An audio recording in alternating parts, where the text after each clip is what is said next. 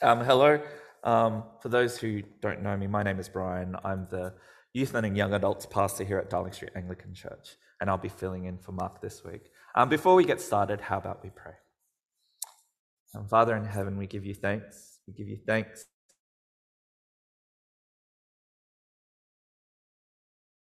Lord, that you've kept us all safe. And we pray, Lord, that you will help us to focus on your word today. Push out the worries and concerns of the world and help us, Lord, to see your glory so that we can reflect your glory in this world. Um, the youth have been asked to stay in on service this week for several reasons, one of which is I'm going to be talking about them in the intro. Um, it's been really great connecting with the youth of this church, and we hope that we can grow and connect with other youth as we seek to know God and live in response to it. But we had this interesting conversation about two weeks ago, which completely railroaded our Bible study, where we went from looking at the book of Matthew to looking at the traits of the significant figures in the Old Testament. See, at school, one of our youth has been asked to demonstrate how one of the significant figures in the Old Testament, Samson, aligned with the classic hero object. Words are important, meaning is important but not all interpretations are accurate. One aspect of postmodern education which infuriates me is this idea that you can argue anything just as long as you argue it academically. Within their context, the significant figures of the Old Testament aren't classical hero figures. The motif posits that the classical hero should be should have a divine or a kingly lineage. Think Perseus or Hercules, whose father is Zeus. The classical hero possesses great traits or abilities that separates them from their contemporaries bravery, cleverness, skill with the sword. And for those who know the Lord of the Rings books, think Aragorn. Next slide. They may appear normal on the surface, but when presented with difficult situations, they overcome them with their sheer force of will blah, blah, blah. These characters are heroes. They are perfect. They are modeled to be the people we desire to be, not the people who we are. The classic hero motif paints a picture of an unattainable human being, good bloodline, beautiful, perfect in every way. But the ancient texts of the Bible do not paint that picture. The figures in the Old Testament aren't like this at all. Moses doesn't come from a special kingly or divine family. When standing in the presence of God, he rejects God's call to help Israel in Egypt. Eventually, he does go to help, but he disobeys God time and time again, so much so that God tries to kill him. In time, rage and fury encompass him so much he disobeys God and is, pre- and is prevented from entering into the promised land. Moses is a broken and flawed individual who struggles to live in response to knowing God and knowing what it means for his context. His greatness doesn't come from him.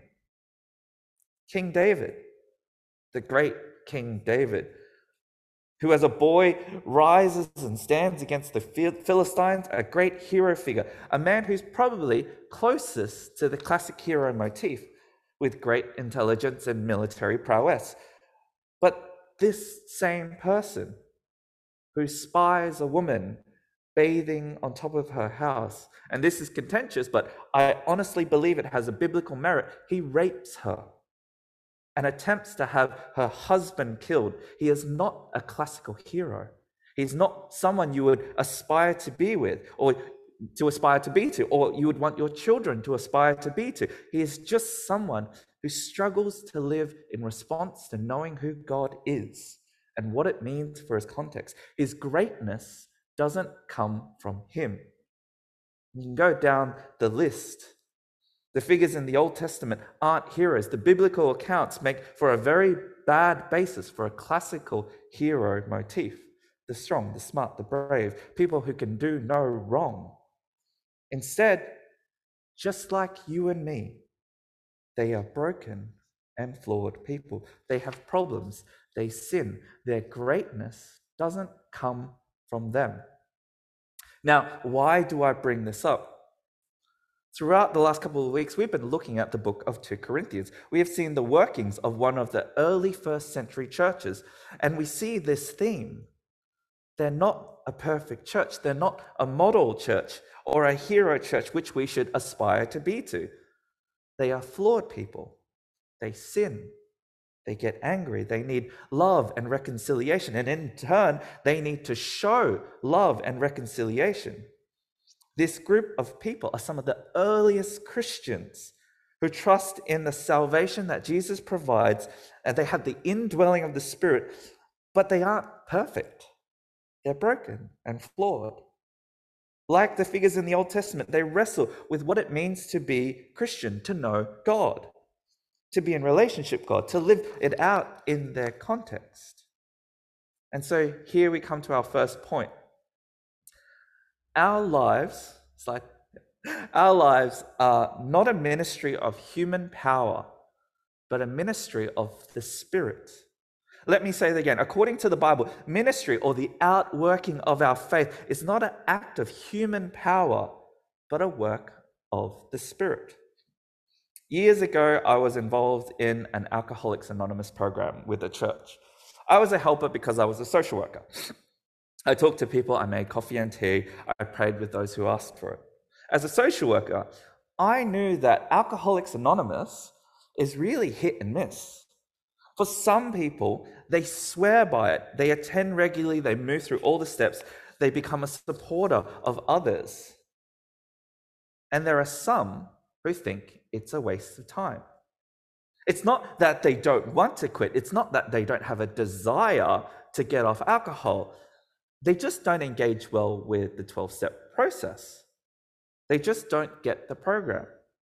And I was always really curious about why. It's an international program. There are probably millions of attendees across the world, but it's so hit and miss. I learned that the founders of the Alcoholics Anonymous program were actually Christian.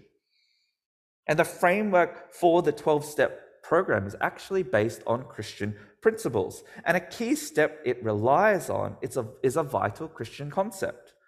A step not many can actually grasp or live out in their lives, but it's an essential step for the 12 step journey, as well as our journey with God. It's step one. We must admit that we are powerless. We cannot control our circumstances our lives, our problems. We have no power over them, but they hold power over us. We can't deal with our sin, our sin controls us. So, who does have the power over our issues? Who can transform us? At the end of chapter 3 of 2 Corinthians, it says, Now the Lord is spirit, and where the spirit of the Lord is, there is freedom. And we all who with unveiled faces contemplate the, the Lord's glory, are being transformed into his image with ever increasing glory, which comes from the Lord who is Spirit. These verses dovetail into our passage today. They remind us it's not your work. It's not your great family name, your great power, your great intelligence. It doesn't matter how long you've been coming to church or how connected you are, which doesn't. You are powerless to know God, to live up to his standards, to know him. You have no control. It is a gift from God. It is the work of the Spirit that gives us this freedom to transform us into the likeness of Him. His goodness, bit by bit, transforming us to be the people that we are meant to be. Therefore, chapter 4, verse 1. Since through God's mercy we have this ministry, do not lose heart. In the beginning of chapter 4, Paul reminds us of this joy that he holds onto when things go wrong. And throughout 2 Corinthians, we've been reminded of a lot of things that have gone wrong. Paul says, because of God's mercy at work, because of the Spirit at work, we do not lose heart this freedom. It isn't a freedom to, to be carefree, to do whatever we want. No, it's a freedom to not get caught up in being in control, to trying to be the hero or the solution to these problems. So, how does this idea play out in your life? How are you finding your walk with God or at church? Do you know the freedom that comes from the Spirit? A freedom which allows God to shape his ministry, his church, for his glory's sake? Or do you just wish things were done better? Your way. For Paul, it frees him. It frees him from not having to play the game of politics, backroom conversations, whispers, and gossip, the idea of controlling the narrative or fixing the Corinthian church in a human sense. Instead, he does what is right and good. Verse 2 Rather, we have renounced secret and shameful ways. We do not use deception, nor do we distort the word of God. Throughout this letter, Paul has been loving, open, and honest. He's dealt with things head on, and the, God's glory is the goal of his church, not his own glory. No games. God's word is at the center of what we plan to do. And we teach the word plainly. And the beauty of God's Spirit is that the one that transforms God's word, God's message, what we know as the Bible, is taught plainly, and the Spirit will be at work in individuals. A couple of weeks ago, Mark asked the question, which went along the lines of how equipped how confident do you feel about sharing the gospel with someone or evangelizing someone? Paul goes on to remind us in verse 3 even if our gospel is veiled, it is veiled to those who are perishing. The God of this age has blinded the mind of unbelievers so that they cannot see the light of the gospel that displays the glory of Christ, who is the image of God. For what we preach is not ourselves, but Jesus Christ as Lord, and ourselves as your servants for Jesus Christ's sake. For God, who said, Let light shine out of darkness, made his light shine in our hearts, and gave us the light of the knowledge of God's glory displayed in the face of Christ. Mark reminded us it's the Spirit at work in us. You have no power you're not smart enough. You're not eloquent enough. You're not brave enough to save anyone. You're not a hero, but it's God who does it.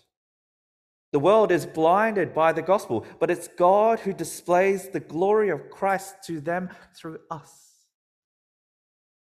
So when you feel that moment, to shine the light of God in the darkness, to speak to someone who, whose hurt or hardship is, is weighing them down, comfort them with the gospel. Don't worry about what you're going to say, but rather let go of control and let God speak through you.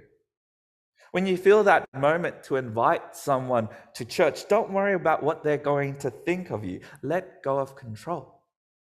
Let God speak and see how they respond. When someone you know needs to understand the truth of the gospel, remember they are veiled and blinded because of a myriad of things, and it's not your words that's going to unblind them. Let go of control.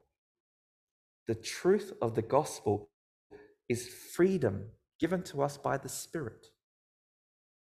So, do not lose heart Speak the truth plainly and let your light shine out of the darkness. Let God work. That's the encouragement. And now, the realities. If it was as easy as saying a couple of things, the gospel is a gift. It's a precious gift. But the realities of our world, they're, they're complex. I was sitting in a pastoral care, pastoral care class at Bible college. I was tired, the class was at the end of the day. And to be honest, it was it was a little bit too lovey-dovey, even for a bleeding heart social worker like me. We were going around the room answering the question, What is your name? and why are you here? And the people in the room are answering the question in a typical way. It's a really great skill to learn. All the things like I was going to say, you know, it's really important, blah, blah, blah. You know, but I was just a bit too tired to pay attention. Then one answer sparked my interest. It made me sit up in my chair and pay attention. It was the turn of a young language graduate. He was now studying his master's at. I don't want to be here. I plan on doing here as a pastor. I'm here to teach the word of God. My exterior was cool and a collected demeanor as I let the lecturer graciously handle his response. But on the inside, I was laughing so hard, thinking, Your first church is going to chew you up and spit you out so hard. This young man felt that gospel work was as simple as the proclamation of God's word plainly without distortion. And, you know, to a certain extent, it is. Verse 7 says, We have this treasure in jars of clay to show that this all surpassing power is from God and not from us. This treasure is the gospel. It is the word of God. It's why we gather here today. It's why we go to small groups. And the jars of clay, well, that's us. We are these imperfect, fragile beings but we contain this all surpassing power that is from God. The good news that is Jesus Christ. But it's not as simple as walking around and just telling people. If it were, don't you think we could just hire a TV station, pay for YouTube ads, forge and create a system where the gospel was just broadcast and beamed into devices of everyone 24 7 um, and and people could come to know God left, right, and center, we have this treasure. But we are hard. That wasn't because I was emotional. I just kind of choked. we are hard pressed on every side. We live in a world that is broken and in its brokenness, it rejects the gospel. The dark cannot abide the light because what the light does is it reveals in its nature, but the dark allows us to hide. So the world is veiled and it seeks to keep the veil on. It seeks to be kept in the darkness so it can do what it wants and stay in the dark. But in response to this, Paul shares a promise with us. Verse 8 continued We are hard pressed on every side, but not crushed, perplexed, but not in despair, persecuted, but not abandoned, struck down, but not destroyed. As much as the world can try to hide the light in you, as much as the world will strike at you, the treasure you carry, it protects you. You may be harmed, you may face hardship, you may feel rejected, but the treasure you carry will keep you whole. Verse 10 We always carry around in our body the death of Jesus, so that the life of Jesus may be revealed in our body. For we who are alive are always being given over to death for Jesus' sake, so that in his life so that his life may be revealed in our mortal body. You will face hard. Your faith or ministry is not like that student thought. It's not an easy task. Just standing in front of people, explaining things and teaching. Instead, in facing hardship, the life of Jesus will be revealed through you. A couple of years later, I actually got a chance to catch up with him. He had been let go from a church. In caring for him and reminding him of the treasure he still held, he noted what he said in that class a couple of years earlier and reflected that pastoral care was actually really important. It was a reminder to both of us that we live in a broken world. What pastoral care does is it helps us to shine the light of Christ to people in dark places, to love, to care, to hold firm to the treasure that we have so that other people can do it also. He's going well now, though he learnt a hard lesson of how our world is a broken place. Even though our world is a broken place, whilst we have temporary suffering, we have an eternal hope, a transformation in store. The end of chapter 4 wraps with an important reality. Our world is broken and it will cause us suffering, but our hope and transformation is eternal. Paul is very pastoral. He learnt it early on by God's grace. In, he says in verse 16, Therefore we do not lose heart, though outwardly we are wasting away, yet inwardly we are being renewed day by day. This is going to be an odd thing for me to say. I am getting old. I know I don't look it. I still get carded when I buy alcohol. A couple of years ago, a student at St. Andrew's Cathedral thought I was in year 11. I'm actually 37. I'm at the point in my life where I still look young, but my outward appearance is slowly wasting away. I don't have the youth and the vigor of an Oliver Leach. I look at Oliver and I feel tired. When I go to the doctor, I'm reminded of this reality high cholesterol, sleep apnea, high body mass index. It is my stark reality that outwardly I'm wasting away. I mean, I always was, but when you're in your 20s, you can kind of pretend like it's not happening. Our world is broken. We live in an age of technology, drugs, and diets. Just buy this, just take that, just eat this. But none of it actually stops you from wasting away. It's the reality of our world. But don't lose heart. Because of our gift, because of the gospel, we are inwardly being renewed day by day. If you seek the ministry of God's mercy, God works and God changes you bit by bit, day by day, glory by glory, to the image of his Son, Jesus Christ. And the hardships that we face. Paul says, verse 17, for our light and momentary trouble, troubles are achieving for us an eternal glory that far outweighs them all.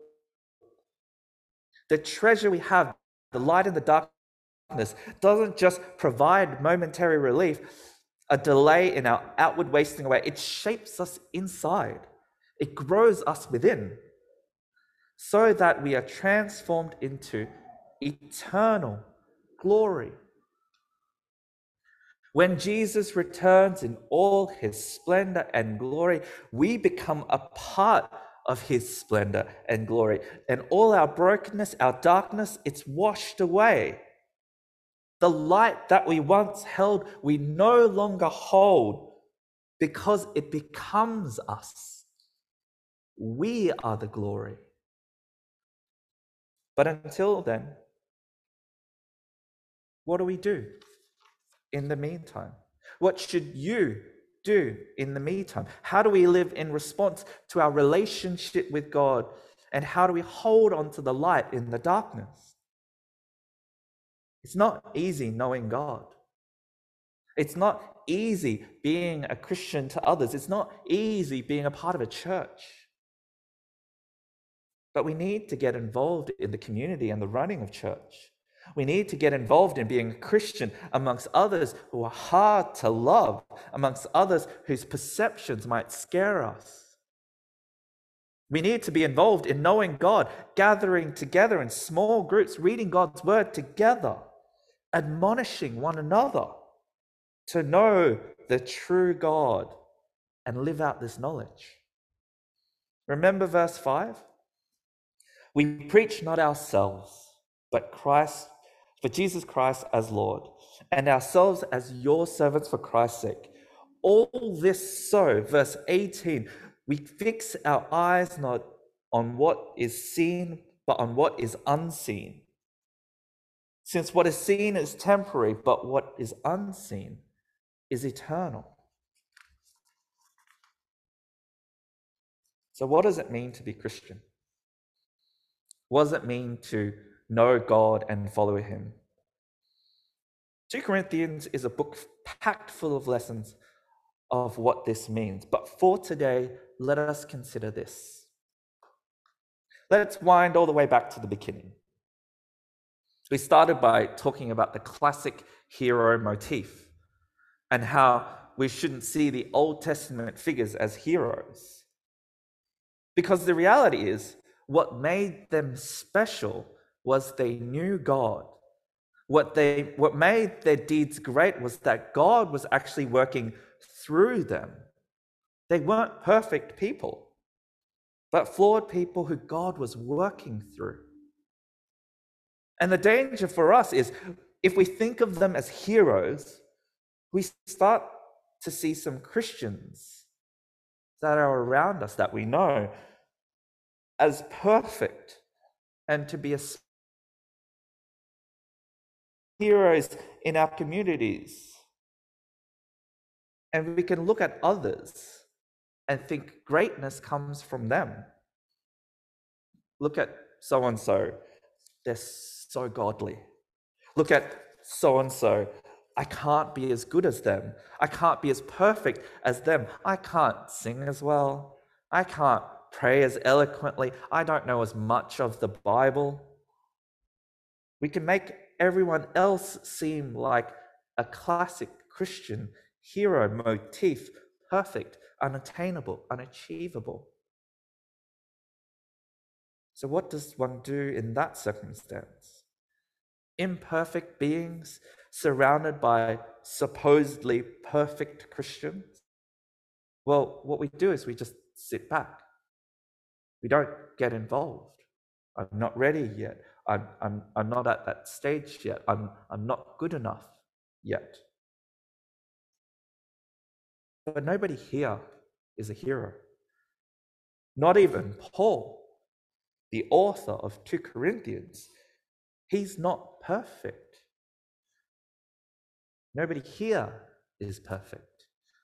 Not Mark, our pastor, not me, not our wardens, not the people who serve up here, not the people who sing. But those who know God have to live it. Those whom are saved by Jesus have this gift, this light, and they must shine it in the darkness. Maybe today after service, maybe this week at Bible study with a friend or a Christian that you know well. You can ask the question of how can I shine my light in the darkness? How can I and be transformed by Him day by day? How about we pray? Father in heaven, we thank you for your word. We thank you that it's not our strength or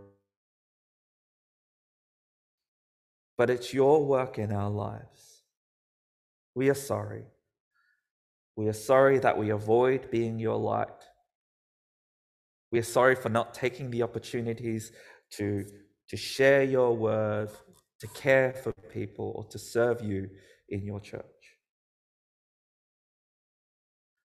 Help us by your Spirit. Guide us by your word. Shine your light so that we can encourage one another to love those who do not know you. so they may know Jesus Christ our Lord. Amen.